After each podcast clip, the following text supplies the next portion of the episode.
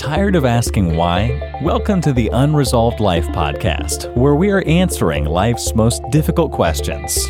Now, here's your host, Teresa Blaze. Welcome to the Unresolved Life podcast. I'm Teresa Blaze, and today I've got Lorenda Rae with us, and she is with the ministry Ray of Hope. We are going to be talking about well, a few different things. I, I don't want to get in too deep because I want her to kind of share the story because I have a feeling this is a story that a lot of people might resonate with. But before we do that, let's get into a little bit of house uh, house cleaning.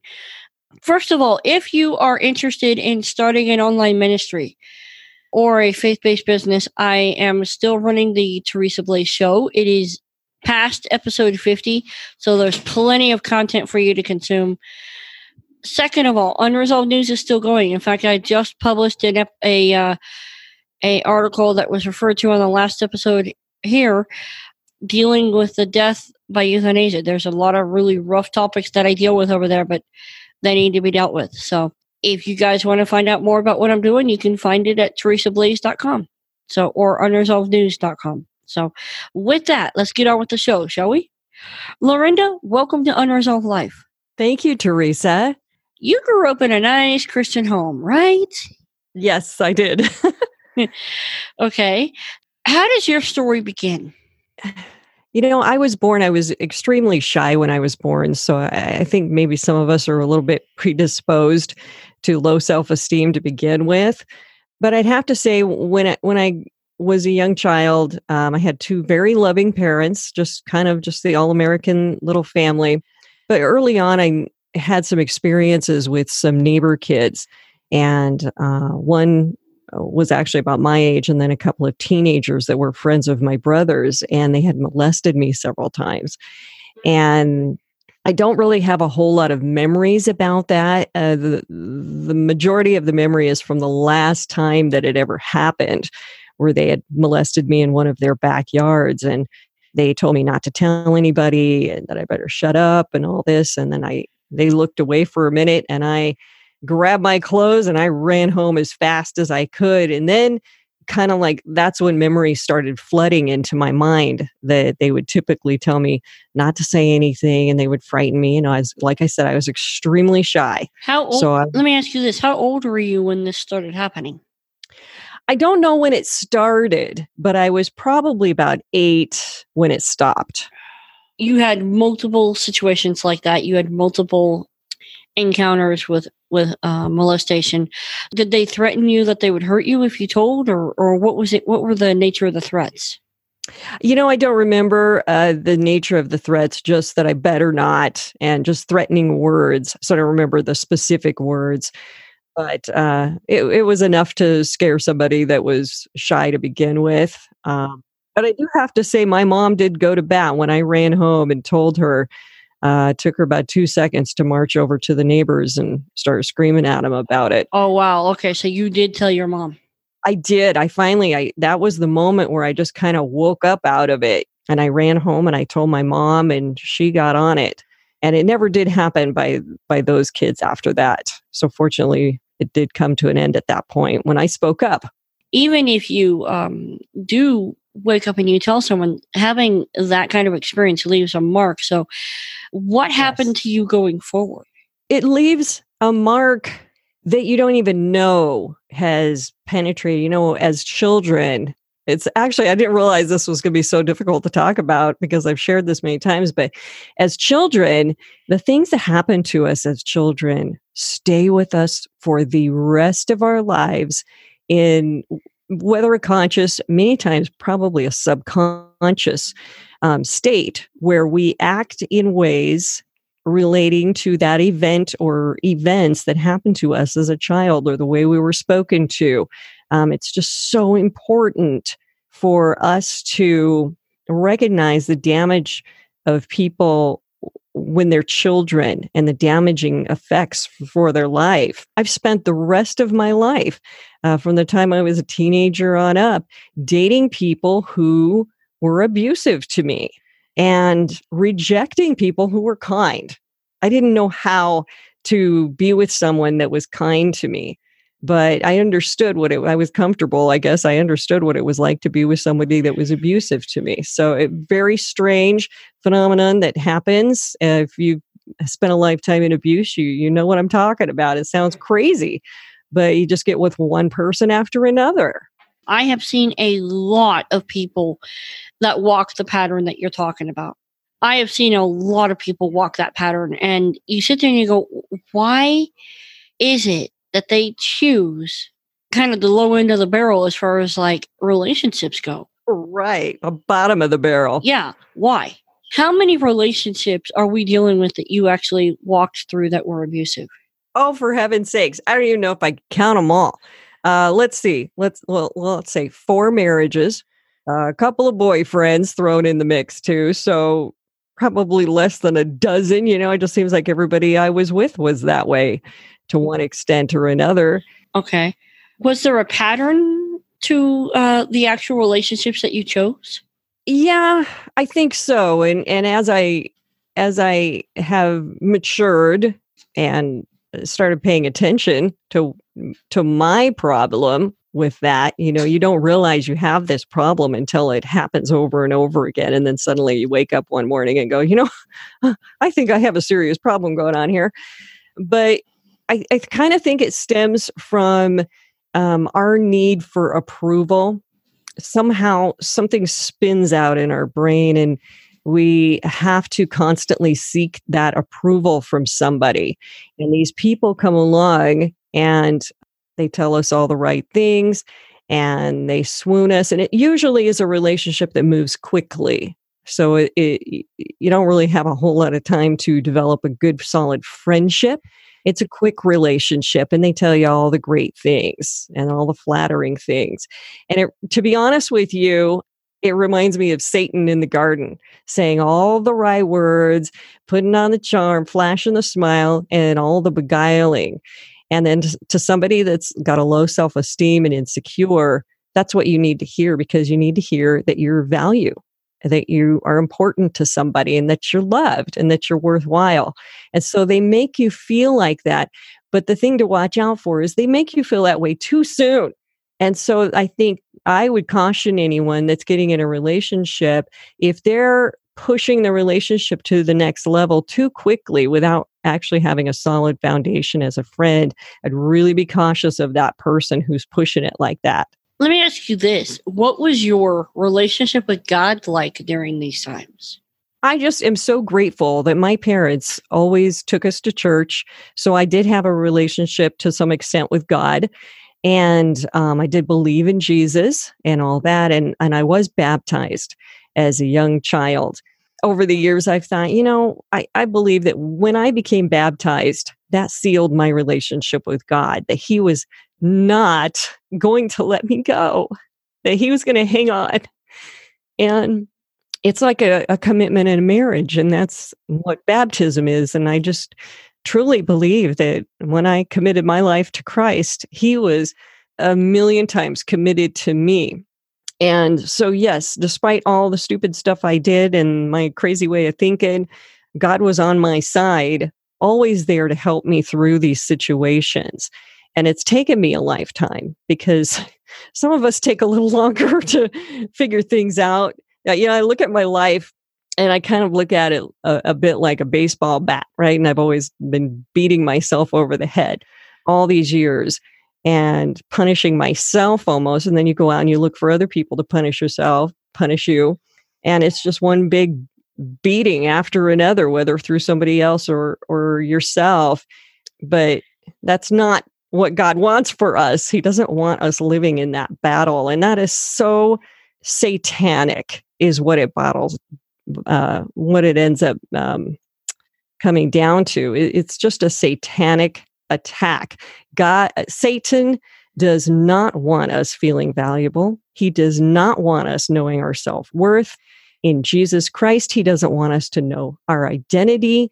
He will do anything as he as much as he possibly can to distract us and to knock us to our feet. His whole purpose is to seek and destroy. What is Jesus' work? To seek and save. Satan is to seek and destroy. And when you finally realize that when you're in that cycle of abuse, I think that kind of helps put things into perspective that this is an all out spiritual battle and Satan is out for blood. I grew up in an abusive home, not from my parents per se, just circumstantial, just stuff. I grew up in a very broken home. It takes you a long time to discover that, wait, you are valuable. Wait, I am valuable to a king you know and and satan if you really think about it he really wants to get to the heart of god so what's the best way to get to the heart of god by messing over his kids yes and we can be followers of jesus and oh satan is rubbing his hands together he's salivating thinking ha ha I am going to turn this person away from Jesus, you know, just just like what he did to Job and he was doing everything all out of salts on Job to try to show God, hey, this person doesn't really love you. Even if we have a relationship to some extent with God, Satan will do whatever he can to distract us. And if it's through an abusive relationship, we may still pray. Well, we may still go to church. We may still pretend like everything is okay and that we're these, you know, nice little Christian people while basically hell is breaking loose at home. That's okay with Satan if you're going to church because your eyes are not fully on God when you're in that abusive relationship. Your mind is on, you're still putting that person as your God. You're trying to uh, get approval. You're trying to please them. You're dancing around constantly, worrying about what they're going to do next when they're going to fly off the handle and you're worried about covering up for them, your whole life is making them your God. And ultimately, what you're wanting is that love, but that love does not come from that person. The love you're wanting is the love from your Savior. And Satan doesn't want you coming into that fullness in your relationship with Jesus Christ. And he will just keep knocking you down. And he does the same thing over and over again. If you think about it, you go from one relationship to another. He doesn't even have to invent a new distraction. He can just keep using the same one as long as we keep letting him do that. He and you know, it's interesting because if you think about it, Satan will use bad relationships and drugs and alcohol, job situations, um, and all these. He will use all these, and many times these are all happening within that abusive relationship. You know, one or both of you are doing drugs and alcohol, or you have job instability, and there's just so much chaos going on. Oh my goodness, Satan is in his height of glory when he has got that going on. And it's just a, an enormous amount of chaos in these relationships. And so generally people like myself were codependents and we're trying to fix everything. We're trying to smooth everything over. We're trying to pick up the pieces, pay the bills, work 24 hours a day. We're trying to cover up for the alcoholic. We're trying to cover up for the beatings and everything. And We're lying for them. And we're doing this big dance every single day. And trying to not show the world that we're living in complete chaos. It's just really, truly a mess. And it's funny because we're really good at covering it up. That's the thing. Well, you almost have to be because you feel like if anyone else finds out and I become exposed, it could get a lot worse. At least that's the mindset yeah, it could get a lot worse. I know for me, I didn't want harm to the other people. I just wanted them to be nice. So I didn't want harm. I was afraid with the, one of my husbands who was extremely physically abusive. I actually did have uh, my my pastor call me a few times and ask me directly, "Is he abusive?" And right before I would answer him, he would say, "Just know if you answer yes, I have to report this." so then I would say, no, he's not abusive because I didn't want him to get hurt. It scared me. It almost felt like a threat coming from the pastor, which, to be honest with you, sometimes if you have been a Christian, um, you can find that your church isn't necessarily behind you and that was the case with that situation my my not all my church but the, the you know people i was going to the people i had reached out to were actually in defense of my abuser and they were blaming me for the abuse and telling me that I needed to be a better Christian. And so I was not only doing the dance for him, my husband, but for these church members too. And so I was a, that almost felt like he was tricking me, right? Like he didn't want to report him either. So right before I, w- I wanted to say, yes, he is abusive. Right before I could answer, just remember, I have to report him if you say yes. And I mean, you know, you hear that, and that is outright manipulation. And this is, I mean, this really stems into something that I see common enough with the church. Not all the time, but it's almost like we really don't want to deal with these dark subjects. So let's just kind of keep that under the rug. We'll shove it under the rug. Don't talk about it. Don't say anything. We don't want to talk about it. We just want to have our good little social club. I think some churches are starting to realize hey, you know what? We have a lot of issues like abuse and alcoholism and such going on in our churches. We need to stop denying it and living in denial. Sometimes they're enablers to it. And mm-hmm. so I think they're starting to wake up and come to the realization that they need to uh, be there for their church members instead of just brushing it under the rug. Well, let me ask you this. Um, I assume you are completely out of those situations now and so on and so forth. What actually uh, changed things for you? I think after you've been through so many and you've lost everything, you finally, you know, it's basic, it's kind of like an alcoholic where you hit bottom, you have nothing left to give. And over time, God had been waking me up and leading me places. Uh, but finally, you just wake up one morning and you say, Wow, I have made a horrible mistake. And God, I see what's happening right now. And and during the process, literally God stopped me in my tracks one day. I'm walking through my room and God just speaks to my heart and says, Stop living in fear, knock it off. Literally, knock it off. Those were the words. knock it off. And I I just it took my breath away because I spent the next month or so really thinking about that. And I thought, you know what? Oh my goodness. Everything that I've put myself through and allowed to happen to me was based out of fear.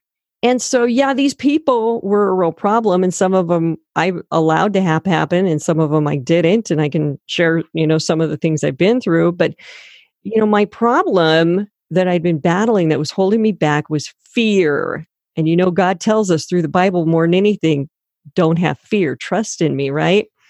And and I was afraid of everything. I was afraid to leave these people. I was afraid to speak up about what they were doing. I had a fear of rejection in my life. I was afraid of being alone. I had a fear of embarrassment. I had a fear of failure. I had a fear of being screamed at. you know, just you name it in my life, I was in fear. And God showed me you need to stop living in fear and instead live in faith, live in faith in me and trust in me. And I, I, really took some time to reflect on that. And I do, I still daily have to reflect on that because Satan wants to keep throwing up, you're not good enough, you're not worthy, you can't do this, you can't do that. Oh, you're just, you know, this and that and all those negative words that that Satan's always throwing. So it's a daily a daily thing that we have to stay in God's promises and remind ourselves of who we are. The funny thing is, um, I have a friend, uh, and one of the things that she often says is that you know, uh, if it's not out of column A, i.e., it's not out of God's um, thinking of you know love joy peace all the stuff that we know god for then it has to by nature be out of column b which is the enemy and we know that in in his word the bible says god has not given us a spirit of fear well if god has not given it then it must by nature come from the evil one okay so you kind of get awakened you kind of start realizing whoa wait a minute i'm i'm walking in fear this is not this is not something I want to be doing. So, what are some of the next steps that you take in order to get, you know, free of the abuse? Because a lot of people may be listening and they're going, well, you don't know what I'm going through. I have just steered clear of love relationships and I have focused on real relationships around me, real friends, real relationships.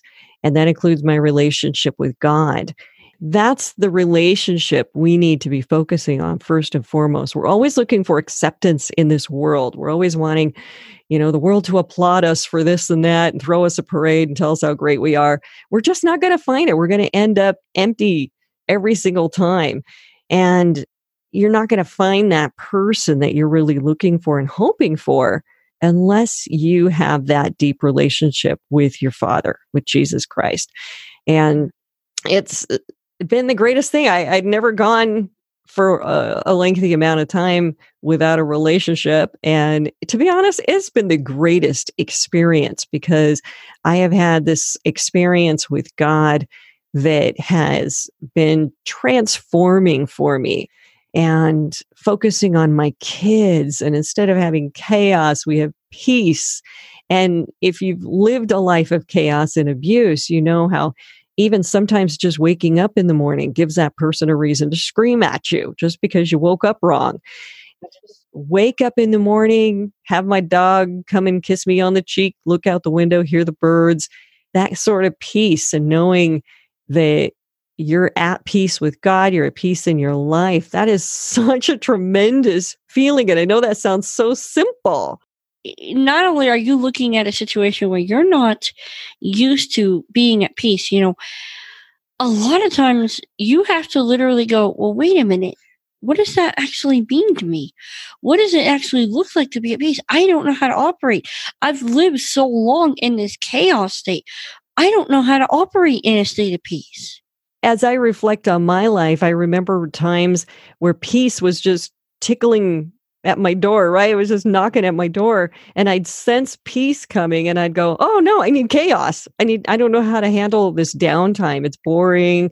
Maybe I need to move. I need a different job. I need different relationship. I need this. I need something. I need something chaotic going on. I don't know how to deal with peace because I had not had it for so long. I didn't know what it was. It made me uncomfortable. Yeah, that was what was so glorious to me was just that first time when I woke up in the morning with my dog snuggled up to me and the sun shining in and just it was quiet. And I it was so peaceful that it jumped out at me like, wow, this is something I have never experienced. And it was incredible. And I love that. and you could even um, stretch that out from maybe someone hasn't been in an abusive situation, but again, they've just grown up and they've had a lot of chaos in their home.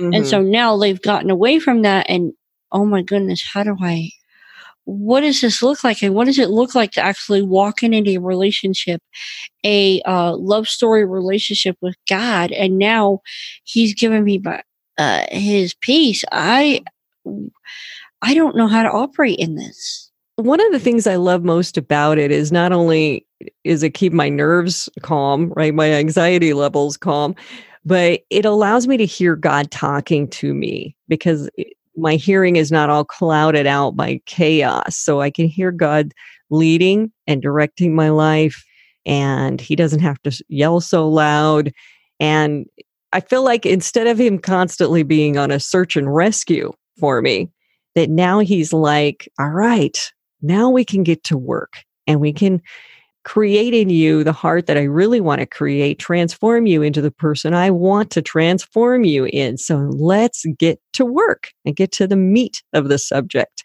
And and and I think, you know, when we have that peace in Christ, peace that passes all understanding, we can still have that peace even though there's chaos going on. So just because I say I'm at peace doesn't mean things are perfect in my life, but I can have peace despite the things that are going on in my life.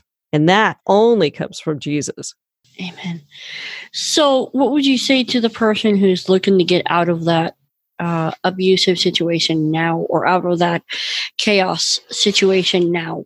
One of the things that is so helpful to do is whether you put it on your phone, maybe you have an abuser and you don't feel comfortable printing something out and putting it on the mirror, which is really great if you can do that. But at least uh, put it on your phone and refer to um, healing scriptures from the Bible.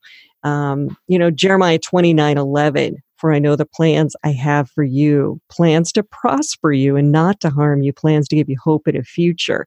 That's a huge verse, especially I think for a lot of us that have been through abusive situations. But that that is a transforming scripture jeremiah 29 to let us know that the pain that we're going through is not what god has planned. He has hope and a future for us. Amen. And i'm also thinking of another verse that a friend of mine uh, sent me. I think it was like 33 6 although i'm not exactly sure. I'm not 100% sure. But it says i have loved you with an everlasting love. Therefore i have drawn you out with loving kind- kindness.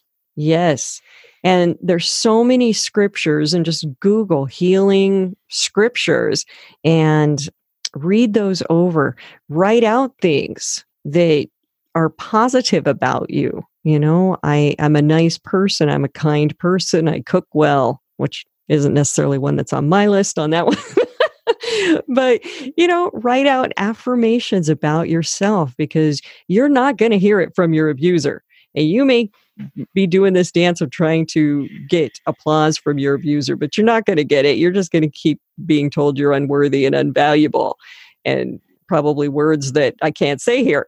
And but you can say them to yourself and it's going to feel like a lie. I'm not going to lie to you. It's hard to tell yourself these affirmations because your mind does not believe it.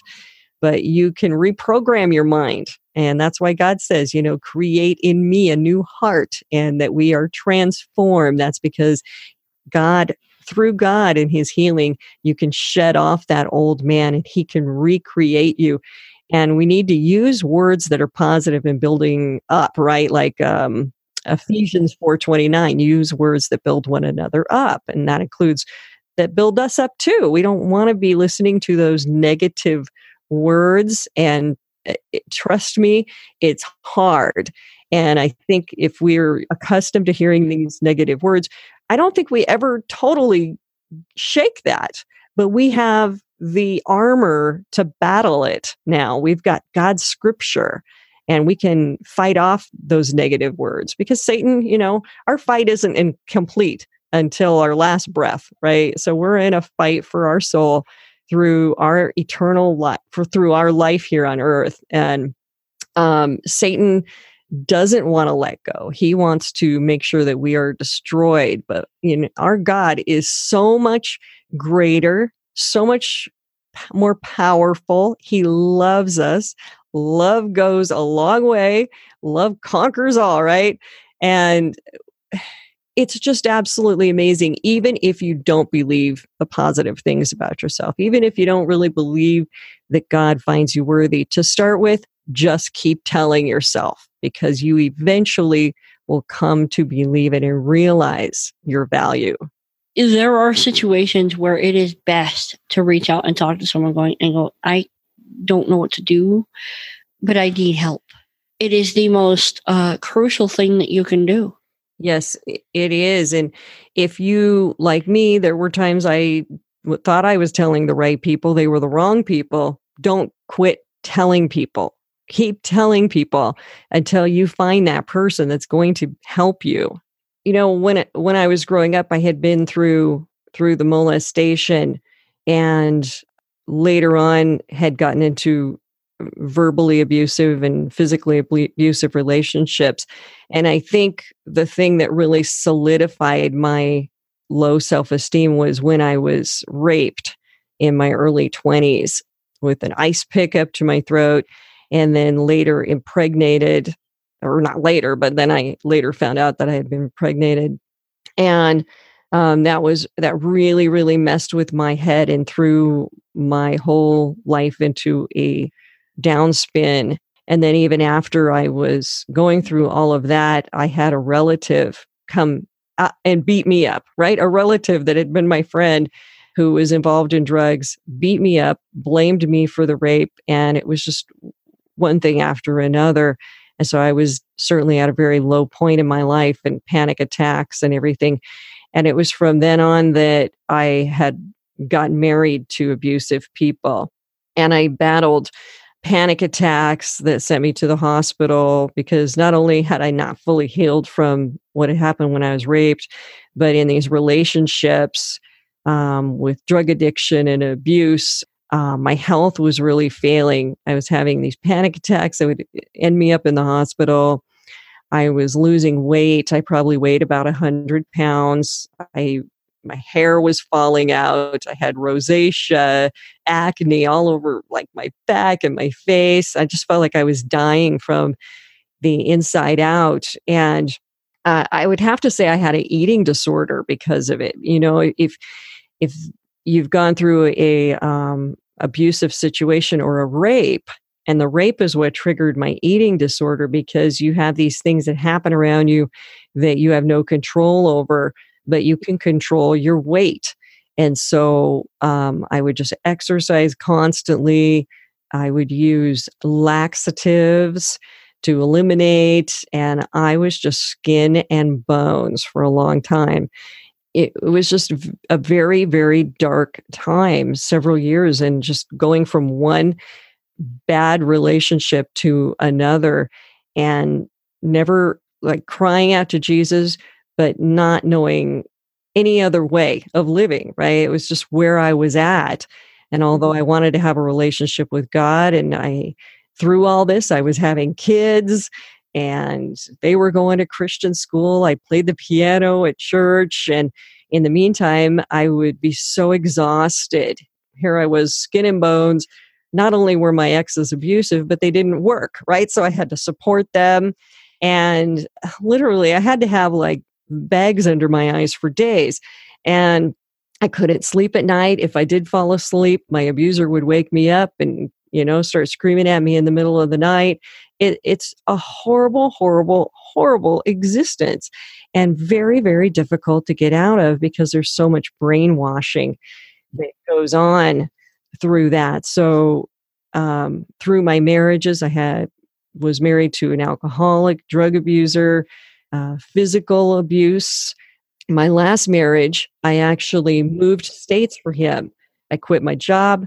He got rid of everything I owned and I moved states. And then no sooner did we get married and start, you know, our life together within days. I mean, three days after we got married, it was back up to nights of being screamed at. I wasn't good enough. And he was dating his ex girlfriend bragging to me about other women, constantly accusing me of things that I didn't that I wasn't doing, writing me letters of all the things wrong with me, just on and on. You know, you finally get to that point where you just say, No, I'm not going to play this game anymore. God is my father. God is the one who loves me. And uh, you want to know what love is? Go read Corinthians. And if your relationship is not that, then that is not a loving relationship. And I have to say, I did stay in uh, one of my relationships probably way too long because I believed as a Christian that I couldn't divorce that person. And yeah, and I think a lot of Christians feel that way. We feel like we have to stay in that relationship because of our uh, devotion to God but I think infidelity, infidelity can happen in many ways, not just with them cheating on you with a person, but with them with them and their abuse uh, and they're screaming at you. I just find that a form of infidelity. They are not being committed to you and a loving relationship. They are in love with their own sick mind, whatever they got going on with. They're having a, an affair in their mind with something else and they're taking it all out on you. And, you know, I do believe God works through other people too. I've had, you know, situations where people reached out to me. I shared a story about how my pastor kind of sided with with my uh, abuser, but I also had another pastor who his wife out of the blue calls me and says, I feel like you're in this situation and I need to tell you that God doesn't want you to live like that. And it's okay to get divorced. In fact, to protect you and your children, you should get divorced. You can always remarry later. She reassured me. You can always remarry later after things get calmed down. But through through my situations, I realized that God is fighting for us. He doesn't want us hurting. He is fighting for us. He will use people and circumstances to help you out of that situation And through it all, what is it that he does want? He wants us to be in that relationship with him because when we ultimately realize that we're in a battle and a fight for our soul, we can suddenly step back and say, you know what? I don't have to live my life pleasing others. The only thing I need to live my life for is pleasing my Father, to please Jesus. My existence here is to love God and love others, not to be somebody's punching bag, not to be pleasing people, but to love God and love others. And God will do the work of making sure that happens when our eyes are focused on Him and, you know, spending that time reading His scripture and in prayer with Him. And that's what He wants for us life abundance. And it's an eternal battle that we're fighting. And we can conquer that battle because if you think about it, Christ already has conquered the battle. He has already won. And all you have to do is say, God, I'm sick and tired of being sick and tired. And I want that abundance in life from you. Come into my heart and grab me and take me there. That I I couldn't have ended it any better. Um, there's just a lot to what you said. Um, you know, God is wanting to fight for us, and uh, a lot of times He's just waiting for us to get to that point where we're willing to call on Him. That's just it. I mean, He's just waiting for us to get to that point where we're uh, calling on Him, and so I, I, mm, wow. Um, first of all, thank you for sharing uh, that story, those stories, and a little glimpse of what you went through. I mean, it takes a lot of stuff to do that. Thanks, Teresa. Well, the good news is is that we have a, a savior, and he's preparing us, and he's preparing us for home with him. And if that's, I look at it, if that's what I had to go through to get my heart right and to stop living in fear, but to start living in faith, then I guess that's what I had to go through until I finally decided, wait a minute, I want to I want to be with Jesus. That's what I want my focus to be on. So if I had to go through that, then I guess it's worth it. And I also have four great kids out of the deal too, and that's not too shabby. No, it's not. It's not. well, if people want to contact you, how can they go ahead and uh, do that? Oh, if you would like to reach out to me, uh, you can always email me, Lorenda Rae at gmail.com, L O R E N D A R A E at gmail.com. Or I have a Facebook page, uh, Lorenda Rae, Ray of Hope, and that's R A E, Rae of Hope. And you can uh, message me there. And I share a lot of uplifting and encouraging thoughts there. Beautiful. Well, guys, um, if you are uh, if you're listening to this and you're in an a, abusive and messed up situation both Lorenda and i can relate.